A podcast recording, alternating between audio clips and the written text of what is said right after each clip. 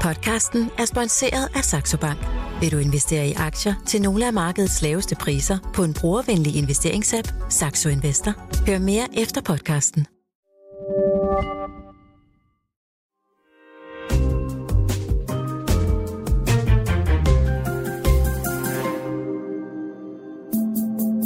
Millionærklubben fra Jørgen Vester med sine Terp.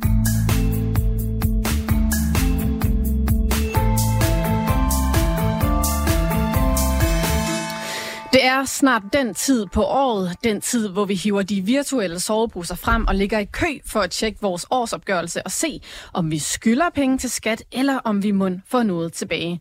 Måske så er du ligesom mig og regner med, at Skattestyrelsen de har klaret de der regnestykker til et 12-tal, men der kan faktisk faktisk være ret god grund til lige at regne lidt efter.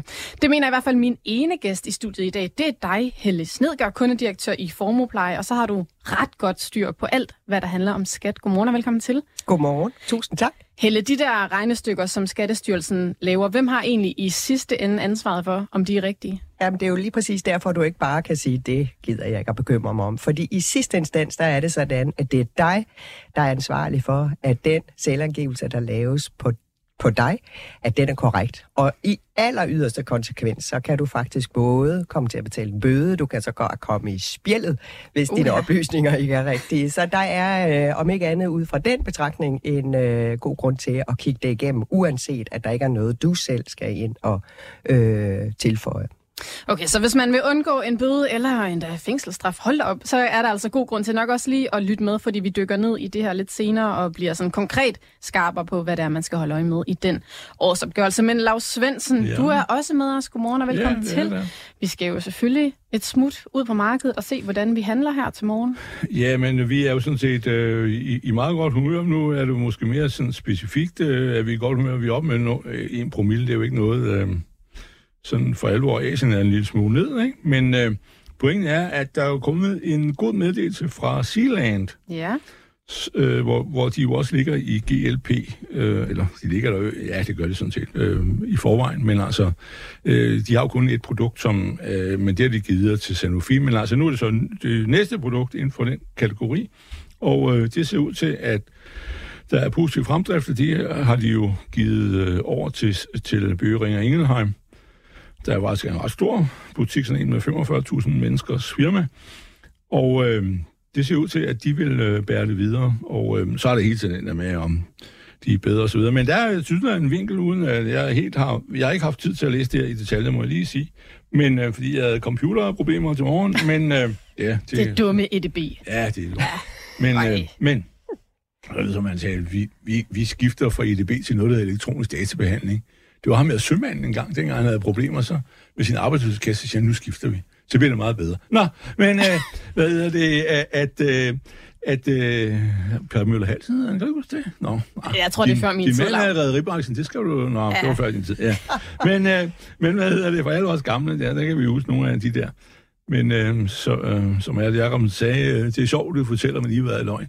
Men øh, hvad hedder det, at... Øh, at, øh, at øh, jeg ikke læst på det detalje, men det, det, som de taler om, det er, at de vil kigge på øh, anvendelse til det, der fedtlever.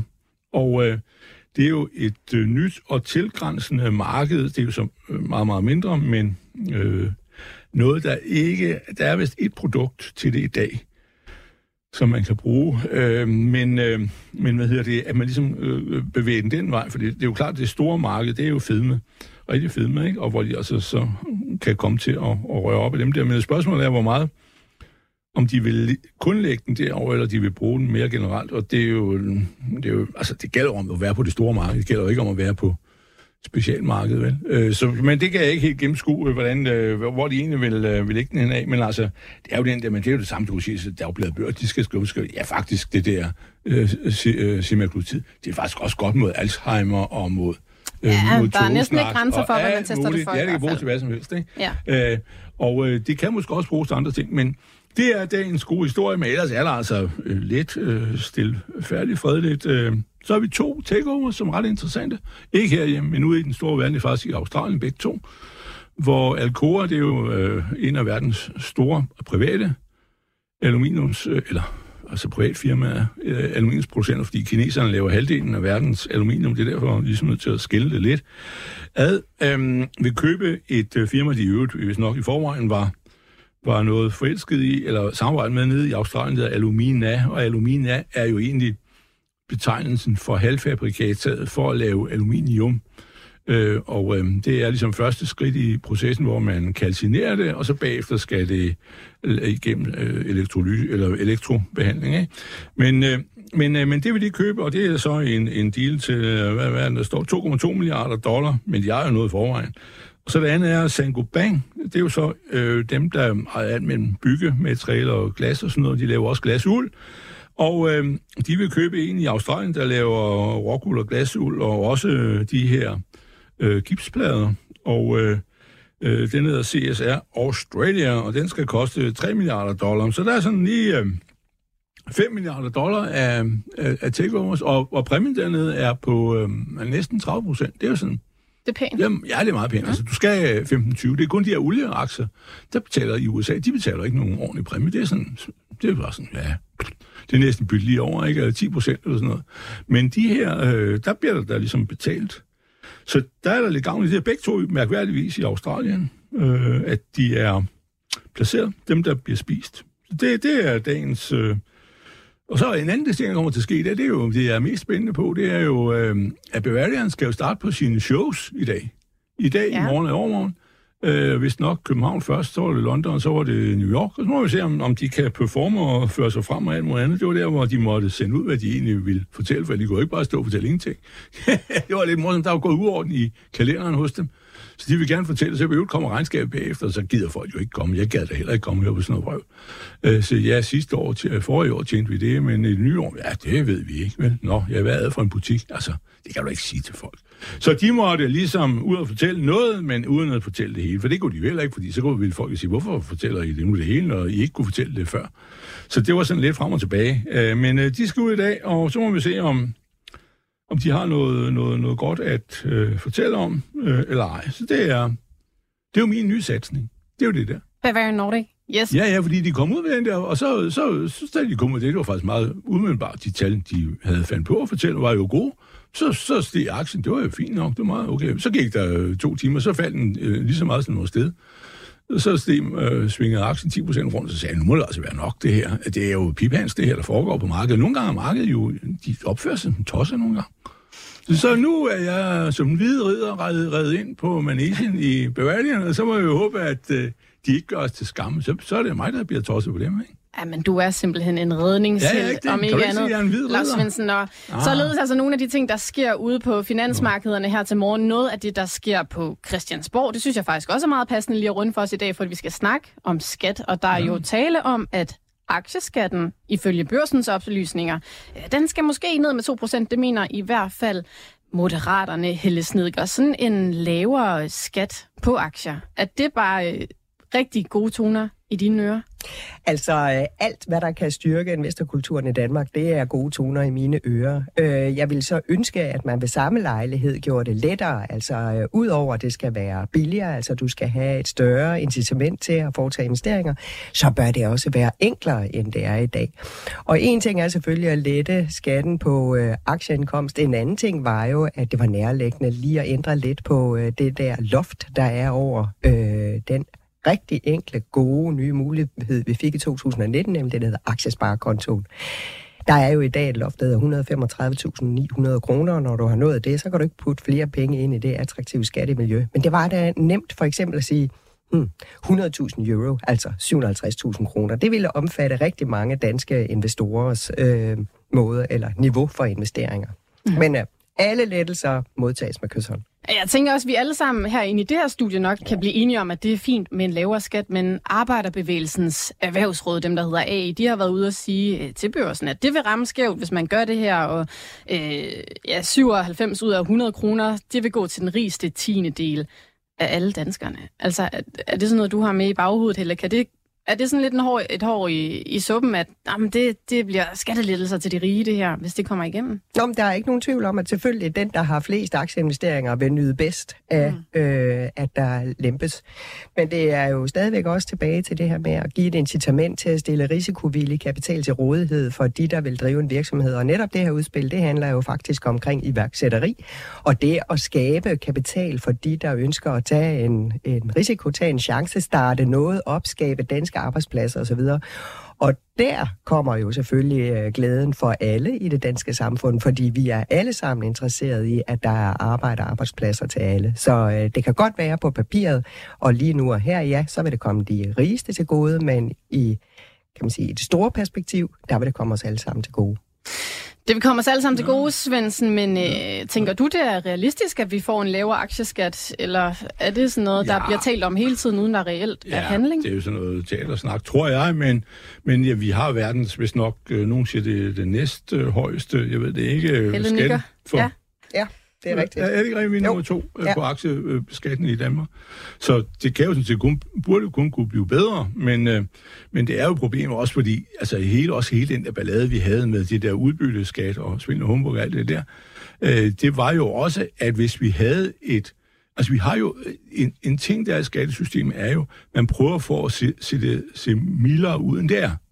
For hvis du fortæller, hvor, hvor hårdt det i virkeligheden er, så vil jo folk sige, ved du hvad, det her land, det er jo overhovedet ikke værd at, være i. Når jeg har fået en uddannelse, så er det bare med at komme ud af vagten og finde et andet sted at bo. Øh, og, og det er jo problemet i det, men hvis man havde en mere færre skat, man har jo sat skatten ned til de der nu 22, som ligner noget af de andre lande, men, men det hjælper jo ingen steder, hvis du bagefter tager hos investorer, ikke? Så du ender jo hele tiden op på cirka 50 procent. Og det er, du, det er simpelthen, øh, også, det siger de jo også rent politisk, når de snakker med hinanden derinde, uden at jeg har været der, jeg har omgås ikke de der mennesker, at, at, at øh, og det gør jeg med vilje, men, men, øh, men der, øh, der siger de jo hele tiden, at siger, at det er nødt til at have samme skat, så det svarer til indkomstskatten, for ellers øh, kan folk, der ejer en virksomhed, jo lade være med at hive deres øh, indkomst ud. Øh, de kan vælge mellem løn og, og øh, overskud via udbytte. Ikke? Så er nødt til at have balance, og det, det er, har vi jo også, og det er 50 procent, øh, vi hele tiden rammer på. Og så hvad hedder det, derfor er det, så, jeg, jeg tror ikke, før vi får forstyrre det. Du kan jo også sidde og sige, at 97 procent øh, går til, fordi de 97 procent af alle de der sociale overførsler, vi giver osv., de går jo også til de fattigste. Mm. Det gør de jo. De går faktisk 100 procent til, må man formode, mindre der er et rigt røvhul, som snyder sig ind i den gruppe. Men, men, når man sådan er det jo. Så det er jo ligesom sniksnak og ingenting. Og det er også derfor, at dynamikken i Danmark, vi har jo ingen vækst. Altså det eneste, nu har vi fået færre vækst på Novo, yeah. men, men øh, vi har præsteret én virksomhed øh, fra år 2000 til i dag, som har gået over 1000 arbejdspladser, ikke? ved at vokse, og ikke ved, at man købte nogle andre. Ikke? Og det er meget bekendt, var det øh, bonus, som øh, Siemens øh, Energy ikke? med vindmøller. Og så kan man diskutere, om de ikke får en lille hjælpende hånd fra øh, staten og lovgivning og alt det der. Men det er vist nogen, af der virker, kunne præstere i det her land. Og det er jo ikke. Det kan vi jo ikke leve af. Mm. Men Hille Snedker, jeg kan heller ikke lade være med at tænke på, at vi har en aktieskat, der hedder 42 øh, procent og 27 procent, alt afhængig af, om det er gevinster over eller under 61.000 kroner. Og på aktiesparekontoen er det de her 17 procent. Altså en nedsættelse på 2 procent. Altså hvor meget rykker det? Jamen, øh, vi er bare nødt til at sige, at alting rykker. Alting mm. er, øh, er værd at gå efter, fordi at jo større... Øh, afkast, du kan ende med at stå med selv, jo større incitament har du til at stille dine penge til rådighed for investering. Men jeg vil sige, for langt de fleste af de, der investerer, der er det, der er det i høj grad lige så meget et spørgsmål om det her med enkelhed, når vi taler investering af frie midler. Der skal vi øh, tage os grundigt sammen og så tage en overvejelse om ikke, at al afkast af frie midler skal beskattes på samme måde og med en øh, ensartet lav sats, for eksempel. Ja, altså løsningen er jo, at vi får det der aktieskab sparekontosystemet med 17 procent, eller de 15, som man har på, på pageskat, ikke?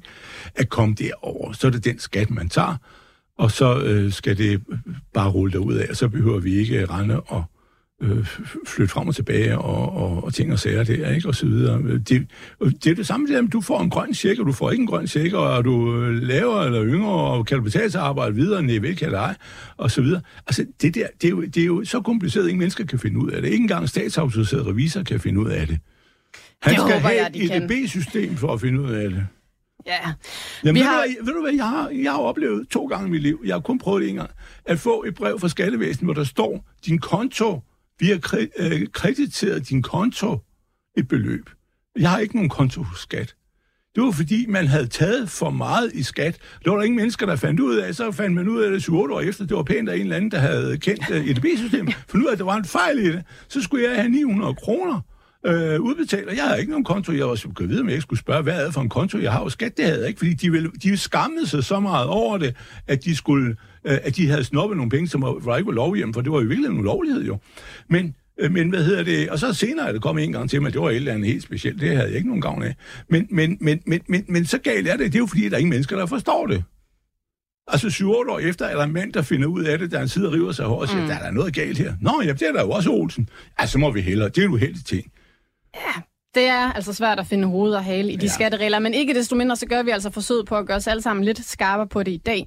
Du lytter til Millionærklub, og jeg besøg af Helle Snedger, der er kundedirektør i Formopleje, og vores egen Lars Svendsen. Og hvis du har spørgsmål til os, så er sms'en åben. Nummeret det er 42 42 03 21. Du skal bare huske at starte din sms med Mio, for at den ender ind hos mig. Og der er allerede kommet en del spørgsmål ind om alt muligt med aktieskat, så det kan være, at vi også når nogle af dem. Vi gør i hvert fald forsøget. Den 11. marts, der åbner Skattestyrelsen for sluserne og sender årsopgørelserne ud i det ganske danske land. Som regel sker det dog et par dage før, så det er ved at være op over nu. Men hvad skal man holde øje med i den der årsopgørelse, især som investor? Det skal vi altså blive klogere på lige nu. Og Helle Snedger, jeg stoler jo som sagt nærmest blindt på den her øh, årsopgørelse, når den lander i min indbakke. Men hvor meget tid bruger du egentlig selv på at gå den efter? Jamen, jeg bruger øh, en del tid på det, fordi jeg har det ligesom sådan en sportsgren. Jeg vil rigtig gerne prøve at forstå, hvad det er for, nu lav nævner, der er så mange forskellige ting, der efterhånden øh, ryger ind over skatten, øh, fordi skat bruges jo til at regulere alle mulige andre ting i vores øh, samfund. Enten at motivere os til at gøre nogle ting, eller få os til at holde op med at gøre nogle ting. så jeg bruger en del tid på det, og øh, i den her sammenhæng vil jeg også sige, udover at man selv skal bruge tid på at lukke op og teste, at det i hvert fald virker nogenlunde rigtigt, det der står,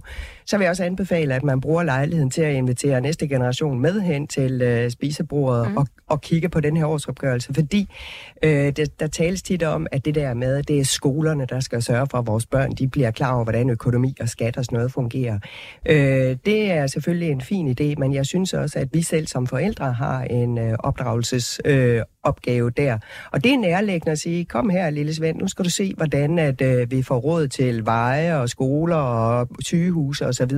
Her er det danske skattesystem. Velkommen til lige om lidt, så skal du måske selv i gang med at gå på arbejde, så det er godt for dig at se, det her det er det, jeg tjener, det er det her, der bliver trukket, og det er det her, der bliver tilbage. Og øh, hvad kan enten regulere det i op- eller nedadgående retning? Og nu her, når der er to uger til, at øh, den lukker op, jamen, så kunne man jo allerede øh, gå i gang med at lave nogle af de forberedende øvelser. Fordi umiddelbart kan man sige, hvis man bare er en ganske almindelig dansker, der har lønindtægt, og man har alle sine penge og eventuelle investeringer stående i et dansk pengeinstitut eller på en øh, platform, det kunne være Nordnet eller Saxo Bank, som helt automatisk øh, slader til skat om, hvad man har lavet i 2023, jamen så er der selvfølgelig kun den opgave at gå ind og teste af, om de indberetninger, de har været rigtige. Men der er nogen, som måske skal uh, lave lidt forarbejder. Det kan man lige så godt uh, bruge de her par uger, hvor man går og glæder sig til at skal stå i kø til uh, årsopgørelsen. Og hvem er det, der skal hjem og lave lidt lektier eller lidt ja. forarbejde, som du kalder det? Jamen, uh, det kan for eksempel være de måske lidt mere sofistikerede investorer, som ikke bare investerer i børsnoterede uh, aktier, som uh, uh, står på deres uh, depot i et uh, dansk pengeinstitut.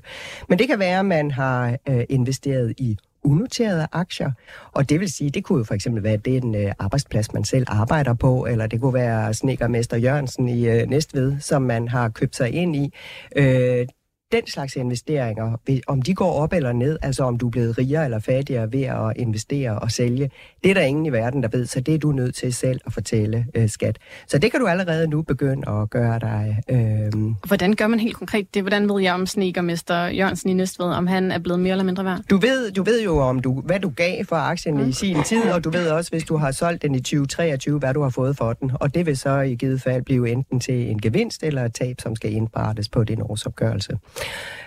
Øh, tilsvarende er der jo også nogle investorer, som øh, finder veje øh, til andre steder end for eksempel at handle på en dansk øh, handelsplatform. Det kunne være nogle af dem, der er på eToro eller Geo eller andre øh, tilsvarende slags. Og der er der jo ikke en øh, automatisk indberetning til det danske skattevæsen. Så der, øh, især hvis man har været en, øh, en rigtig flittig investor, så man har købt og solgt og købt og solgt i løbet af året, så har man øh, nogle dages arbejde foran sig, fordi der igen det er dit ansvar, at det bliver indberettet rigtigt, og du skal jo sådan set selv ind og gøre op alt, hvad du har handlet. Og du skal også ind og finde ud af, om det, du har handlet, om det ender over i den kasse, der hedder aktieindkomst, eller det handler over, øh, havner over i den kasse, der hedder kapitalindkomst. Så øh, helt lavpraktisk. Rigtig mange danskere, de øh, kan allerede nu give sig til at bladre tilbage i kalenderen for at se, hvor mange gange i 2023 kørte jeg på arbejde. Og øh, det gælder jo for de mennesker, som har mere end øh, 24 km til og fra arbejde hver dag. Det skal også indberettes øh, i systemet. Og så kan der være nogen, som øh, har købt eller solgt fast ejendom i 2023, fordi umiddelbart det eneste skat ved, det er, at du øh, for eksempel købte eller solgte den 1. april. Men øh, skat ved jo ikke, at du først flyttede ind den øh, 17. i 7. eller flyttede ud længe inden handlen fandt sted. Og det har betydning for beregning af din ejendomsværdiskat. Så også der, hvor der har været handel og køb og salg af fast ejendom, er der noget at gøre. Så er der jo øh, os, der er så lyddogne, eller bor så højt oppe i luften, så vi ikke selv kan nå vores vinduer. Øh, hvis vi har bedt nogle andre om at komme og puste dem for os, så er der også noget, der hedder et servicefradrag. Og øh, det er der rent faktisk, øh, altså det kan være rengøring, det kan være øh, skjortestrygning, det kan være vinduespustning og andre ting, øh, som du har øh, købt og betalt for i 2023. Den slags skal du også selv ind, så du kan jo bruge de næste par uger på at finde de øh, regninger, du har fået på det arbejde, fordi det er naturligvis kun den slags arbejde, der er udført, som øh, er udført på regning. Og så kan det være, at øh, dit gode hjerte er løbet af med dig, så det kan også være, at du har givet noget til velgørenhed, som du gerne vil putte ind. Så det her, det er nogle af de ting, som man øh, allerede nu kan give sig i kast med at finde frem og begynde at regne på, så man er klar til, når årsopgørelsen åbner. Og det plejer jo gerne at være sådan, at øh, de tester hen over weekenden før den rigtige arbejds, øh, eller før den rigtige åbningsdag. Så jeg vil tro allerede på øh, kvindernes internationale kampdag ja, den 8. 8. marts, der vil jeg tro, at øh, vi begynder at kan stille os i kø. Men øh, vi har jo rimelig god tid til det, fordi altså, øh, vi, vi kan indberette hele vejen frem til øh, maj måned. Øh, og det er jo bare med at komme i gang, fordi det er sådan, hvis man nu ikke har fået lavet sin forskudsopgørelse fuldstændig 100% rigtigt, så man egentlig er kommet til at tjene lidt flere penge, end det man havde fortalt skat, så skal man jo betale restskat. Og øh, restskat, det forrentes med 5,5 procent. Og det gør det faktisk allerede fra 1. januar 2024. Så hvis du skylder, så, renter på. så hvis du skylder skat, skat, så øh, løber der rigtig mange renter på. Og det, der er forfærdeligt ved det renter, det er, at de er ikke fradragsberettigede. Og jeg vil sige, at det er meget, meget svært ved at finde en øh, bank, hvor man kan få tilsvarende afkast på sit indestående. Så det er bare med at få sendt pengene afsted til skat. Og hvis man ikke betaler inden 1. i 7., men man eventuelt øh, vælger at overføre til næste runde, og det kan man jo, hvis man har en restskat, der ligger under lige knap 24.000, så fra 1. i 7. der hedder rentesatsen ikke 5,5 procent, der hedder den 7,5 procent, så det er jo helt afskyeligt øh, så høje renter. Så der er virkelig et stærkt incitament til, hvis du overhovedet kan finde pengene et eller andet sted i din økonomi, se at få betalt skat. Hvorimod, hvis man er kommet til at betale for meget, det er en helt anden snak. Så får man ikke renter på? Jo, det gør man, men det er så latterligt ligegyldigt, fordi øh, for meget overskydende skat, det forrentes med 0,8 procent. Så det kan godt være, at man klandrer de danske pengeinstitutter for, at de er nogle frækker der, fordi de låner penge ud til skyhøje renter, og de giver ingenting til dem, der sætter penge ind på bankbogen. Jeg vil bare sige, at det er fuldstændig det samme skat. Ja, der tjener de altså også godt penge med, på rentemarginalen, lyder det i hvert fald til. Okay, så for at summere op. Hvis man har aktier, som er unoterede, skal man kigge den her årsopgørelse igennem. Hvis man køber aktier på platforme, som ikke er danske, hvis man har øh, brugt håndværker eller det her servicefradrag, og hvis man har købt og solgt fast ejendom, der skal man altså holde et øje. Vi har fået et par, eller vi har fået et spørgsmål ind fra Thomas, blandt andet, som skriver, at han har en øh, konto på eToro som copy trader. Der er vi inde i det her med, at man jo så handler aktier på en ikke-dansk platform, og det hele ikke bare går øh, ja, naturligt. Og han spørger, vil I spørge jeres skatteekspert, hvordan jeg skal melde skat på sådan en? Ved du det helt Jamen altså helt konkret, så skal, øh, så skal han jo ind og se, og, og når han nu siger copy, altså det vil sige, det kunne godt træffe at være sådan, at der har været rigtig, rigtig mange handler på den her platform i løbet af 2023. Og der er det altså spørgerens ansvar. Han skal simpelthen ind og finde de, for det første skal han jo finde ud af, hvad er det for nogle ting, der er handlet. Øh, er det aktier? Er det aktiebaserede investeringsforeninger? Er de akkumulerende, eller er de ikke akkumulerende? Ligger de på skats positive liste osv.? Han skal have delt sine investeringer op i, hvilke kilder de øh, skal over i, om det er aktieindkomst eller det er kapitalindkomst. Og så skal han jo for hver enkelt øh, investering jo finde ud af, hvad har han givet for de her ting, og hvad har han solgt for dem. Og der arbejder man jo med det, der hedder gennemsnitsmetoden. Altså, øh, så øh, der, der er virkelig et, øh, et stort arbejde forud, og det synes jeg, det er nok i virkeligheden også værd lige at overveje, øh, fordi der findes jo forskellige investorreligioner, kan du sige, og det er jo mm. endnu ikke ført bevis for, om den ene religion er bedre end den anden. Øh, jeg er jo sådan en øh, dødssyg køberbeholdt investor, så jeg behøver ikke at gøre noget som helst. Men for de, der er meget aktive og, og som handler hele tiden, der er det et spørgsmål, selvfølgelig kan det være, at der er lavere omkostninger, det kan være, at der kun er adgang til den her copyhandel på øh, eToro, men hvis man skal sætte timeløn på de timer, som han skal til at bruge på at fylde ud i sit Excel-ark, øh, hvor meget han har købt og solgt for, så kan det godt være, at han ville ønske, at han i virkeligheden havde startet sin investorrejse et andet sted. Der, der var også lige et spørgsmål her. Det er, øh, det er jo det der med valutakurs, fordi hvis du handler i Torebro meget bekendt i Holland, ikke? eller sådan noget at, at så, øh, der er også folk, det kan du også gøre hos Nordnet, ja. altså at have, føre konti, altså jeg kender nogle, de siger, at jeg vil ikke vækste mine dollar tilbage til kroner, og så kroner bagefter tilbage til dollars. Mm. Så får du virkelig bare dollarbeløb sat ind på din konto. Men så skal du opgøre det i kroner. Fordi så er der, et ekstra, der er et ekstra regnestykke. Øh, ja, det er jo så, det må være, jeg ved det ikke, om det må være Nationalbankens Ja, det er det. Og der skal du jo netop, altså tilsvarende, øh, når du har købt øh, en valuta, så er, har du din købskurs der, og når du sælger din valuta igen, så har du en salgskurs. Så der kan du også have enten øh, gevinst eller tab, som du også er beredt eller forpligtet til at indberette. Så der er masser af gode incitamenter til at overveje, om det er det rigtige sted. Men det ved jo kun vores øh, spørger der. Og nu, nu, Thomas, synes jo så åbenlyst, at det i hvert fald har været det rigtige sted at være på i True. Nu sagde du det her med, at han skulle bruge gennemsnitsmetoden hele snedig, og måske skulle vi lige få sat et, øh, et par ord på det, når han skal sidde der og beregne ja, altså, hvis jeg køber, eller tab. Ja, hvis jeg køber 100 aktier til 50 kroner, mm. øh, og så senere, så køber jeg måske 100 øh, aktier til 100 kroner, så skal jeg lægge de to øh, køb sammen og dividere med 200 øh, aktier, fordi det er egentlig min øh, øh, gennemsnitsanskaffelseskurs. Og den skal jeg så trække fra den dag, jeg sælger øh, et eller andet antal aktier. Og øh, der er det jo igen det der med, jeg kan jo i realiteten godt eje samme aktie flere forskellige steder. Jeg kan jo, det kunne være, at jeg havde en... Øh, et depot på Nordnet, hvor jeg handlede nogle aktier, og det kunne være, at jeg øh, også var kunde i Danske Bank for eksempel, og det kunne være, at jeg der handlede de samme aktier. Øh, og nu taler vi jo alt det her, vi taler om, det er frimidler. Vi taler ikke og øh, pension. Vi taler ikke aktiesparekonto, for der, der foregår det jo bare lejende let. Vi taler kun frie midler.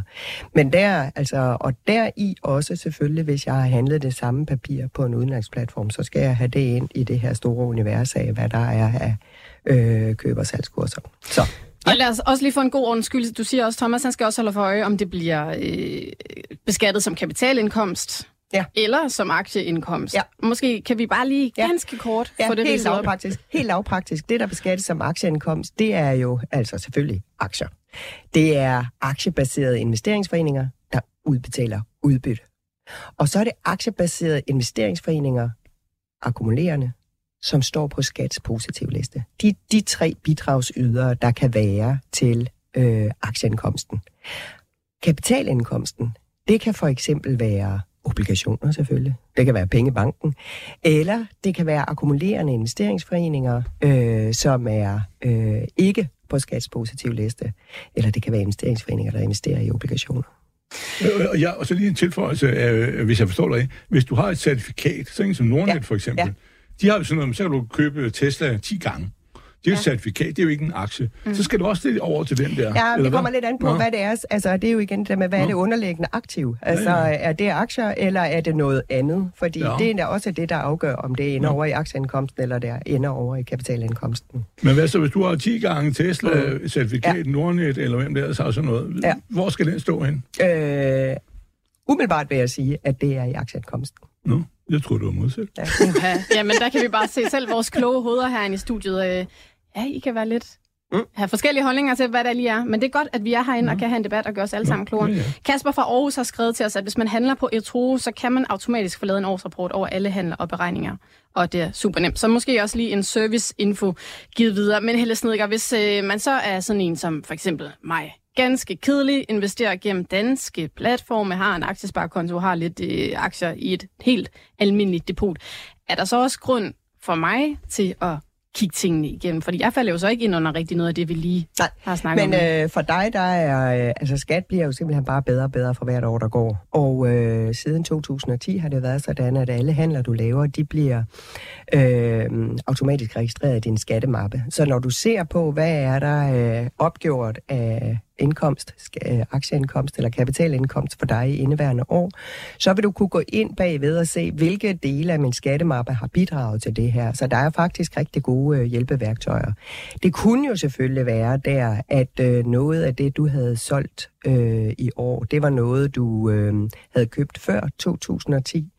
Det kunne også være, at det var noget, du havde arvet eller fået i gave. Hvis nu din øh, farmor, hun gav dig en, øh, en bunke aktier og førte over til dig, jamen øh, der vil du også øh, have behov for selv at putte ind, hvad er øh, den kurs, du, øh, du starter ud med på, på den pågældende aktie. Så der er så nogle, igen nogle, øh, ikke det, der sådan er meget af, men en lille smule af. Ja. Må jeg så stille dig, det er ikke for at være, være perfid eller ond, men fordi det, det er ligesom også en, en relevant... Øh, hvis du nu øh, har A- og B-aktier af AP Møller, i gamle dage blev de holdt hver for sig, så vidt jeg forstår det, så bliver de puttet sammen nu. Pas. Det ved du ikke? Nej, pas. Men Nå, altså... Der er jo der er også i Tyskland, der er med mm. både ordinære præferenceaktier og sådan noget. Ikke? Mm. Og de har nogle gange, øh, der kan være 10-15 procent forskel i, i pris på dem. Øh, hvis de ligesom bliver pulet sammen, fordi så, vi kender kun navnet på dem. Så, nå, jeg kan slet ikke forestille mig andet, end at de behandles hver for sig, fordi det er forskellige ja, ISIN-koder. Ja, det burde det jo være. Ja. Men, ja. øh, men øh, nogle gange så øh, mener systemet jo, at det er ret. Må vi låne et par sekunder af din tid? Du får dem tilbage i timer. Hvis du lader nemlig stå for indkøbene på jobbet, får du flere timer til det, som betyder noget. Og det kan medlemmer af Millionærklubben sikkert også se det smarte i. Nemlig også til erhverv. Det er altså mandag her i Millionærklubben. Vi taler om skat og om årsopgørelserne, der lander ganske snart. Jeg har besøg af Helle Snedgård fra Formopleje og vores egen Lav Svendsen. Og hvis du har spørgsmål til skat, aktier og alt der ind imellem, så er sms'en åben. Nummeret det er 42 42 03 21. Du skal bare huske at starte din kære besked med Mio, så lander den nemlig ind hos mig. Og Helle, nu var vi lidt inde på nogle gaver fra farmor, og der er kommet et spørgsmål ind om Øh, ja, der står ikke, hvem der er, der har skrevet ind til os, men i hvert fald, hvad var det, gæsten sagde om, når man har givet noget til børnene? Kan pengegaver trækkes fra? Er det her med, om man har givet gaver, er det også noget, man skal være opmærksom på i en årsopgørelse? Du, du ryster på hovedet. Ja. Nej.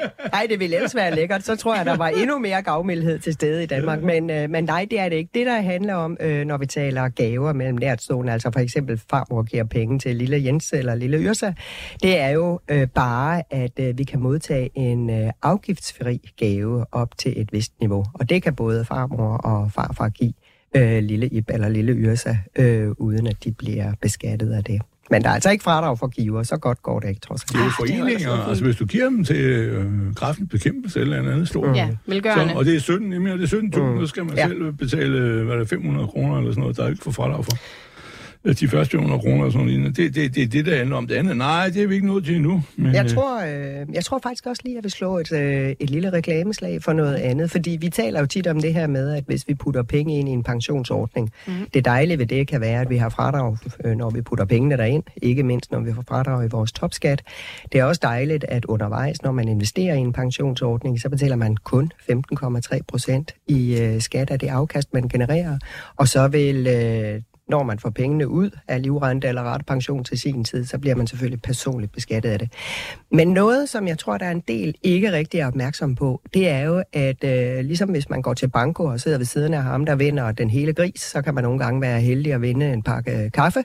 Og sådan er det faktisk også øh, i pension, fordi at øh, hvis det er sådan, at man indbetaler til pension, så får man også et særligt fradrag. Og øh, når man er så oldgammel, som jeg er, så er det faktisk et ret højt fradrag. Fordi 2023 indbetalinger op til 70.900 kroner på enten rate eller livrente.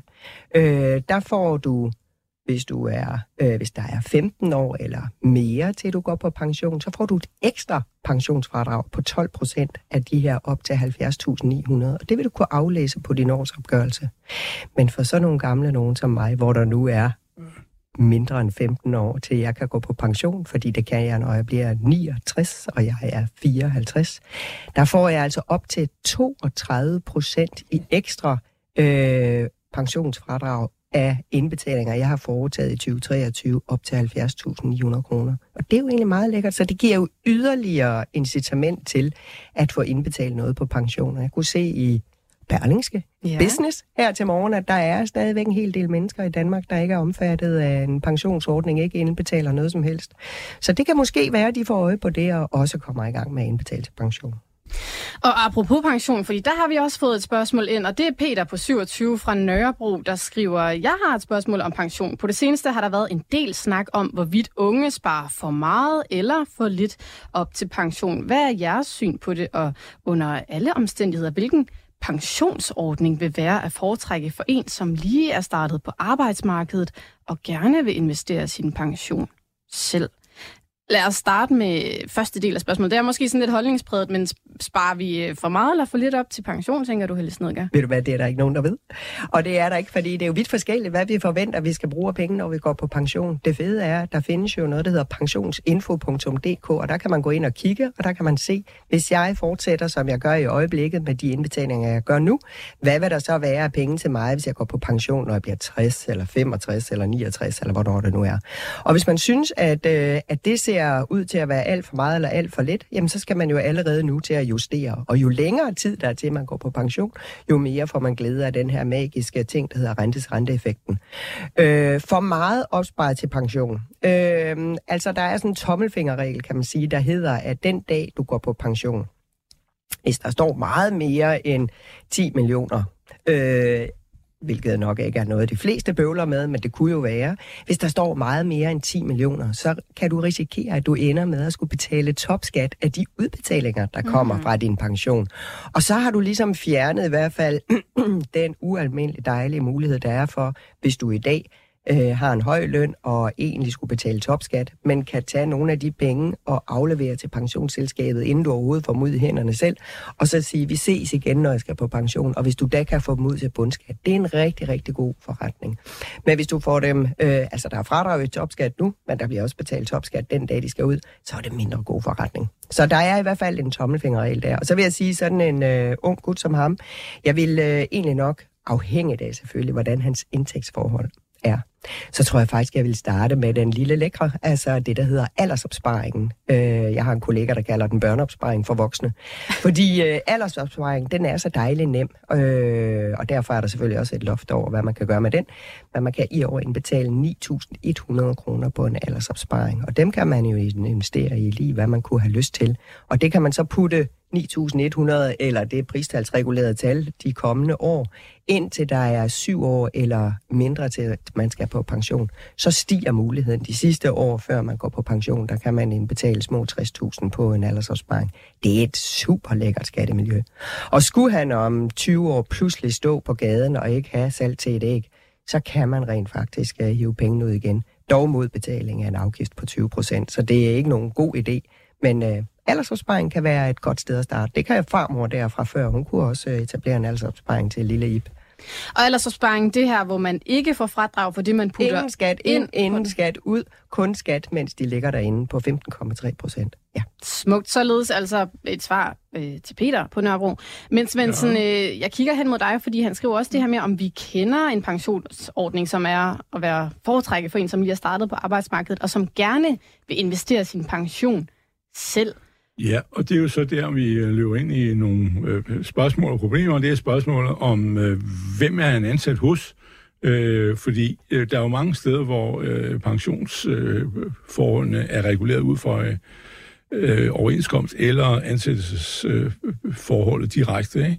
Og så kan han jo ikke gøre det, hvis der står, at øh, du skal øh, være medlem af dit datten, og vi indbetaler øh, 17 procent af din løn til det, så øh, har han jo ikke nogen mulighed for det. Men han er meget øh, øh, ivrig medarbejder, som de vil have fat på, så siger han, okay, men du, vi, du får en dispensation for et eller andet. Men, men øh, det er jo et stort problem, og, og i og med, at alle med gennemsnits... Øh, øh afkastforhold, det er der jo i øh, alle store ordninger øh, per definition, og vi har haft den der diskussion i øjeblikket, som er blevet kvælt i første, om ATP gør det godt eller skidt af, at, øh, at øh, det vil jo per definition altid trække nedad. Sådan er gennemsnit. Øh, der er jo ikke nogen mennesker, der vil være gennemsnitligt kloge, vel? De vil, de vil hellere være klogere end de andre. Ikke? Og, og jeg vil bare sige om det, at hvis han uh, har mulighed for det, og, og han er nogenlunde velbegavet, eller i hvert fald velbegavet nok til at finde ud af, hvor man kan putte sine penge. Han behøver ikke selv at trykke på klampen hver gang, øh, hvad der skal ind i, i hans øh, pensionspose. Så er det jo bedst, at man selv har øh, kontrollen over det. Det er øh, det bedste, du kan gøre. Det gør, at så kan du jo, har du jo muligheden for at overperforme. Øh, og, og det, hvis du så ikke øh, synes, at du selv er i stand til det, øh, er jo lige for til at begynde med, indtil du har fået lært det lidt at høre på os her, en og andre kloge mennesker, forhåbentligvis kloge mennesker, så, uh, så, så, så kan du jo gøre det ved, at du vælger de steder, hvor du sidder og siger, det her, det er, de gør det skide godt, der putter jeg mine penge hen, for eksempel investeringsforeningen. Og du får jo valgretten af muligheden for det, hvor der vidderligt er stor forskel på det. Og så er vi kommer hen og bider det spørgsmål, betaler vi for meget ind til pensionen? Ja, det gør vi, men det er jo fordi, at renterne er så usel lave at så er vi jo endt i den situation, at, øh, at øh, man ikke kan tilskrive ret meget afkast. De lover, hvis du går ned i et eller andet selskab i dag og beder at lave, så jeg vil godt lave en pension, hvis der så lover det praktisk talt ingenting. Som ingeniør, jeg kender, sagde, jamen, øh, da jeg så det der, så, så, så jeg lige skal gøre det selv. Jeg, øh, pengene kunne stå på bankkontoen, og praktisk talt ikke lave en skid. Så kunne jeg lige skal gøre det selv. Hvorfor skulle jeg så øh, efterlade mine penge i deres hænder, der ikke kan give mig noget? øh, og måske tværtimod har omkostninger imod os. Ikke? Altså, det er jo altid sådan, at også en øh, pensionskasse og et livsforsikringsselskab, pensionsselskab, har jo øh, øh, pænt store omkostninger, som bliver knævet af hvem, tror du? Af dig. Mm. Og når renten så, så derfor er det, at vi er jo i den der lidt mere situation, at lavrente øh, forholdene og opkapitaliseringen af aktiver, både aktier øh, og fast ejendom og til dels også obligationer, har jo gjort, at afkastet fremover vil være lavt. Og så, hvad gør man så? Jamen, så når du lover, at folk skal kunne få et eller andet, når de skal gå på pension, når de bliver øh, 72, og vi skal hen på nu, hvis du er ung, ham der, han skal sikkert på pension, når er 72, så, øh, så hvad hedder det, må man jo spytte flere penge i systemet. Og dermed bliver indbetalingerne meget høje. Men sådan, altså, ja. har du selv investeret i din egen pension? Ja. Og, det har og været hvordan gør man lykke. det så? Det har været min lykke. Fordi jeg har jo selv for at kunne, jamen jeg har jo kunne klare mig nogenlunde godt, og jeg kan jo selv, har jo selv kunnet bestemme, jeg har også selv ansvaret for, at hvis jeg dummer mig. Øh, men men, øh, men øh, de har jo gjort, at jeg jo ikke skulle sidde og have et eller andet gennemsnitsprodukt, som er at, at køre ind i slæbsporet op ad Gels Bakke, vel? Øh, og og det, det, det har da været min lykke på min øh, pension, at jeg har kunnet det. Og, og, øh, og hvad hedder det? Jamen, hvordan gør man det? Det gør det jo ved at sidde og kigge på det. Så er der nogle regler, du må højst 20 procent i en aktie. Ikke? Og så må man sige, hvad vil du have? Aktieobligationer? Hvad, hvor skal vi hen af? Og hvornår skal du bruge pengene? Og hvilken profil er det? Ikke? Og, og jeg er jo en gammel stodder. Øh, med, jeg er 67, ikke? men jeg, jeg regner da med, at, at, at jeg kører ud fra i princippet af at jeg bliver statistikken, statistikken siger, at jeg skal blive 82, ikke? Det er altså 15 år frem. Det skal der være penge til. Men jeg håber jo hvert år, at mit afkast er højere end det, jeg hiver ud. Så kan jeg få mere pension til næste år. Men det er jo... Øh, det er jo det lykkedes sidste år, men det er jo ikke sikkert, at det lykkes i år. Øh, men, men, øh, men, øh, men, men det er jo den mulighed, du har. Mm. Og, og så skal jeg jo sige, at det er lidt omkring den alderspension, du taler om. Det er jo i virkeligheden, når man bliver gammel som mig, så en alderspension er jo næsten det samme som en aktiesparekonto. Fordi man kan jo sådan set sige, hvis jeg til næste år siger, nu vil jeg gerne øh, hæve og købe mig en, øh, en Cayenne, ikke? så hvad hedder det, eller hvad jeg kan få for den, du skal ikke stå og prale af den, men, men hvad sådan en kan være værd. Men, men så hvad hedder det, øh, så kan jeg jo gøre det, men der betaler jeg 15,3 procent. Og det er jo reelt det samme som at have en aktiesparekonto. Der er, der, øh, der er jo sådan set 17 procent. Mm. Så, så altså, når man, det er jo en af fordelen ved, at man bliver et gammelt skørderhoved. Altså, så, så bliver den jo ligesom i virkeligheden en aktiesparekonto nummer to. Mm. Og således kom jeg altså vidt omkring til at give ja. Peter på 27 et svar på hans pensionsspørgsmål. Ja, ja, det lyder som om, du skal starte med måske en, en aldersopsparing, og så overveje, om du selv i hvert fald ifølge Lars så skal det. skal begive dig i kast med at investere selv. Kan Jamen, man bare skal gøre det gennem altså- Nordnet og Nej, jamen, jamen, ja, bankerne? det, er jo, det, er jo, det er jo sådan en pension, han skal hen og fat på. Ikke? Yes. Og der er jo så også grænser, hvor mange man putter ind, det talte du om, ikke? Mm. Og det er 70.000, ikke? Mm. Øh, og mere også de 70.000, det er faktisk, der skal du korrigere for, hvad din pensionsordning indbetaler, ikke? Altså, øh, sådan, loftet for, hvor meget du kan indskyde på en rettepension, det gælder øh, all over the place. Så det vil sige, at hvis nogle af de penge, der bliver hævet fra din løn via din arbejdsgiveradministrerende pension, øh, hvis de går til en rettepension, så kan du ikke også øh, selv etablere en rettepension. Så det er jo sådan lidt, øh, igen, man skal være lidt øh, vågen der, hvor man putter sine øh, penge hen. Øh, der er en, en lille spidsfindighed omkring det der med, fordi typisk så vil det jo kun være aldersopsparing og rettepension, du selv kan investere, fordi det er det, der kan bo i et pengeinstitut. Hvorimod en livrente, øh, den kan bo i et pensionsselskab. Og der er det typisk pensionsselskabet, der investerer på vegne af dig. Der findes faktisk et enkelt sted, hvor øh, det øh, godt kan lade sig gøre selv at investere sin livrente, og det er i Danica. Danica har en platform, der hedder Danica Select, og den er øh, forbeholdt de øh, opsparer, som enten indbetaler minimum 100.000 om året, eller flytter en million ind i Danica. Der kan du sådan set selv investere din øh, livrente opsparing. Så hvis man ønsker det, altså mener man er dygtigere end pensionsselskabet, så har man reelt også mulighed for det, for så vidt angår livrenten. Okay. Så bliver vi klogere. Ja, vi Og så bliver- var der det med Du kan certifikaterne. nogle små fiduser. Så var der det med certifikaterne. Ja. Fordi det var jeg nødt til lige at læse op på, og, du har, og vi har begge to ret, og det er jo fedt. Det er jo, så er der ikke nogen, der går grædende herfra i dag. Og det er det, fordi at øh, altså, certifikaterne, det er rigtigt, de behandles øh, jo efter lærerprincipper og beskattes som øh, kapitalindkomst.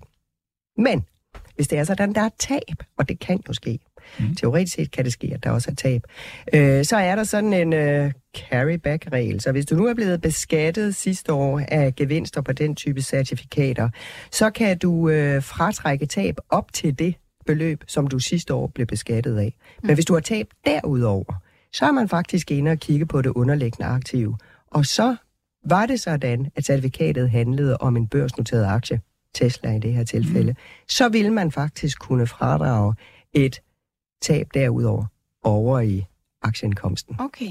Gud fader bevar mig vel. Okay, så man skal virkelig se, hvad der ligger inde i den der boks, når man køber certifikaterne, og lige ja. tjekke det lidt op. Nå, Søren Michael Jensen, han skriver også ind, at Lav har ret på den her snak om, vi havde hvorvidt Mærsk A og B-aktier bliver behandlet, øh, behandlet særskilt, og han skriver, at de bliver ikke behandlet særskilt skatteteknisk, hvilket jeg selv har oplevet, skriver Søren. Jamen, det er jo meget, meget underligt. Jeg har hørt det, men men jeg har ikke selv oplevet det øh, på min egen krop, men det er bare underligt, at det, det kan, ligesom fordi det er jo to forskellige fondskunder, mm. men det bliver behandlet ens. Ja. Nå, jeg synes også, at vi har fået et ret relevant spørgsmål ind på sms'en, og der står ikke, hvem der har sendt det, men han skriver, jeg har købt, han eller hun selvfølgelig, jeg har købt aktier i min tidligere arbejdsplads gennem en bruttolønsordning. De er ikke offentligt børsnoteret endnu, men går efter at blive det inden for en overskuelig fremtid.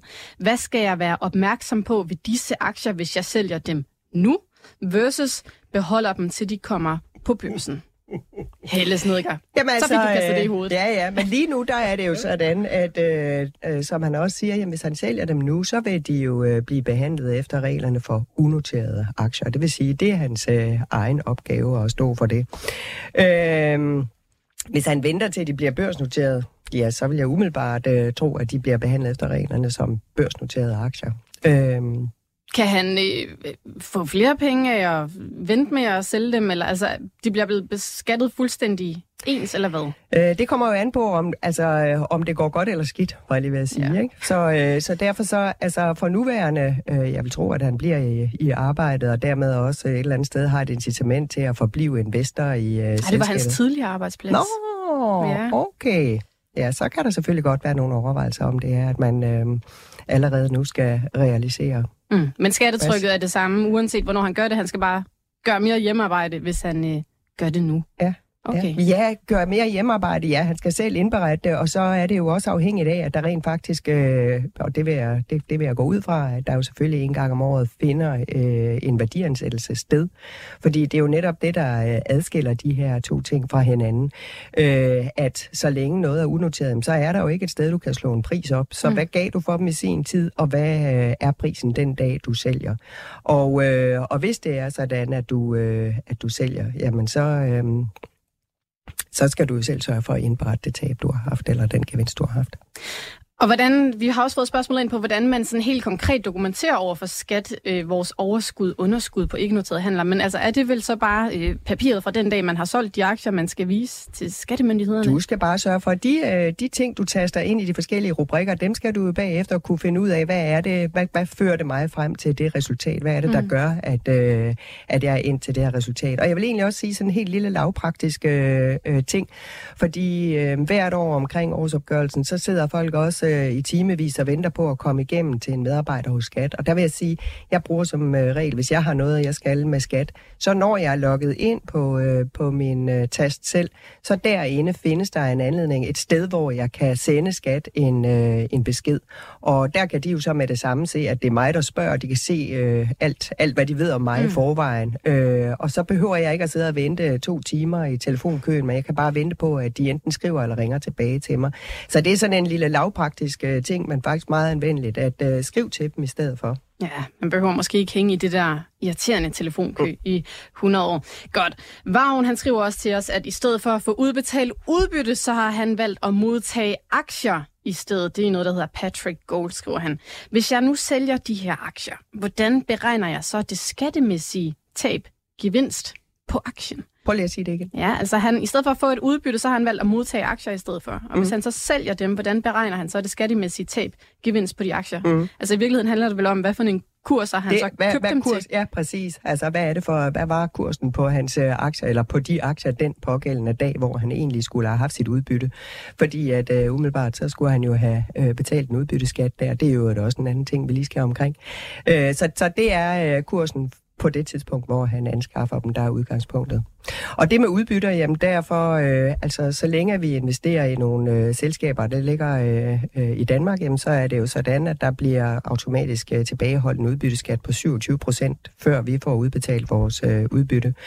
Men øh, igen, der er der jo også nogen, der investerer i aktier øh, alle mulige andre steder. Og der, hvor det pågældende selskab ligger, der vil jo nogle gange også blive tilbageholdt en udbytteskat, før at pengene bliver sendt afsted til lille mig herhenne i Danmark. Øh, hvis det er et land, som Danmark har en dobbeltbeskatningsoverenskomst med, jamen så øh, øh, går tingene af sig selv, men øh, hvis vi ikke har en dobbeltbeskatningsoverenskomst, så kan i realiteten komme til både at betale den udbytteskat, der tilbageholdes i det pågældende land, hvor det selskab ligger, jeg har investeret i, og så vil jeg selvfølgelig, fordi jeg bor i Danmark, det er her, det er mit bopælsland, det er her, jeg er skattepligtig, så vil jeg også betale 27 procent. Og der vil jeg som som investor have brug for at hjemsøge. Altså, hallo, mm. hallo, jeg har betalt for meget i udbytteskat, dem skal I sende tilbage til mig. Der findes formularer og forklaringer osv. inde på, øh, på Skats hjemmeside omkring det her. Men det er også sådan en lille ekstra ting. Og igen, vi skal huske, at det handler om investeringer af frie midler øh, som jeg selv har investeret i. Så øh, sådan nogle ting, hvis man vil være lidt mere sofistikeret i sine investeringer, så kan det sådan set være en god lavpraktisk øh, anbefaling at gøre det i sit øh, pensionsdepot eller på sin aktiesparekonto, fordi så sker tingene øh, fuldstændig af sig selv. Og, og, og her har vi jo lige et af problemer også. Vi havde en dag en klog mand herinde, som var ikke for sin ord om, som fortalte om udbytteaktier. Det var meget af det var faktisk i USA. Mm-hmm. Og, hvad hedder, og det er jo så lidt et problem, fordi USA er udbyttemæssigt, så vidt jeg husker det, sådan en af dem der, der stjæler vores penge. Og, og, og det er jo ikke så, så rart. Der er det jo bedre at have øh, sådan Norge og Sverige og sådan noget, ikke? Øh, er det ikke rigtigt? Det, det, det er nogle af... Jo, men så er der den ja. lille øh, specifikhed omkring Norge, at øh, altså der de tilbageholder øh, 25 procent i udbytteskat, og øh, dobbeltbeskatningsoverenskomsten, den giver os kun øh, øh, tilbage 15 procent. De sidste 10, dem skal vi faktisk selv hjemsøge. Altså, det, det, man, skal, man skal gøre sådan nogle overvejelser, og det tror jeg faktisk nogle gange, især debuterende investorer, mm. altså øh, måske ikke er helt opmærksom på, før man har haft sit første år eller to, øh, hvor mange... Øh, afkroge, der er i det her system her. Så altså, øh, for ikke at forvilde sig ud i noget, hvor man nærmest kan ende med at være øh, kriminel uden selv at vide det, så start øh, på aldersopsparing, start på aktiesparekontoen, der får du det hele forærende gør dig rigtig mange overvejelser, inden du bevæger dig ud på andre handelsplatforme, end dem, der helt automatisk indberetter til de danske skattemyndigheder. Der er rigeligt andet at tage sig til. For eksempel at gøre øh, overvejelserne om, hvad der er mere hensigtsmæssigt at investere i frem for noget andet. Mm.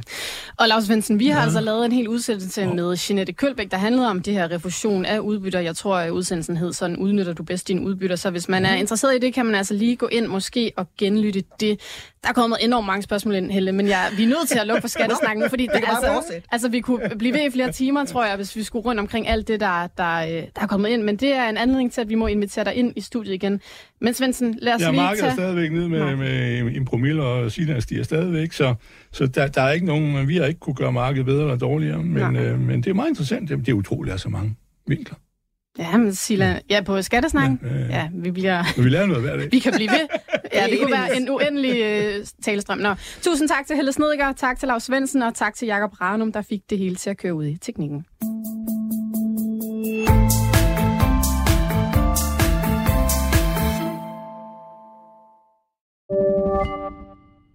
Podcasten er sponsoreret af Saxo Bank. Vi skyder året i gang med nye lave priser, så du kan investere til nogle af markedets laveste priser og beholde flere penge til dig selv. Mindre til banken, mere til dig.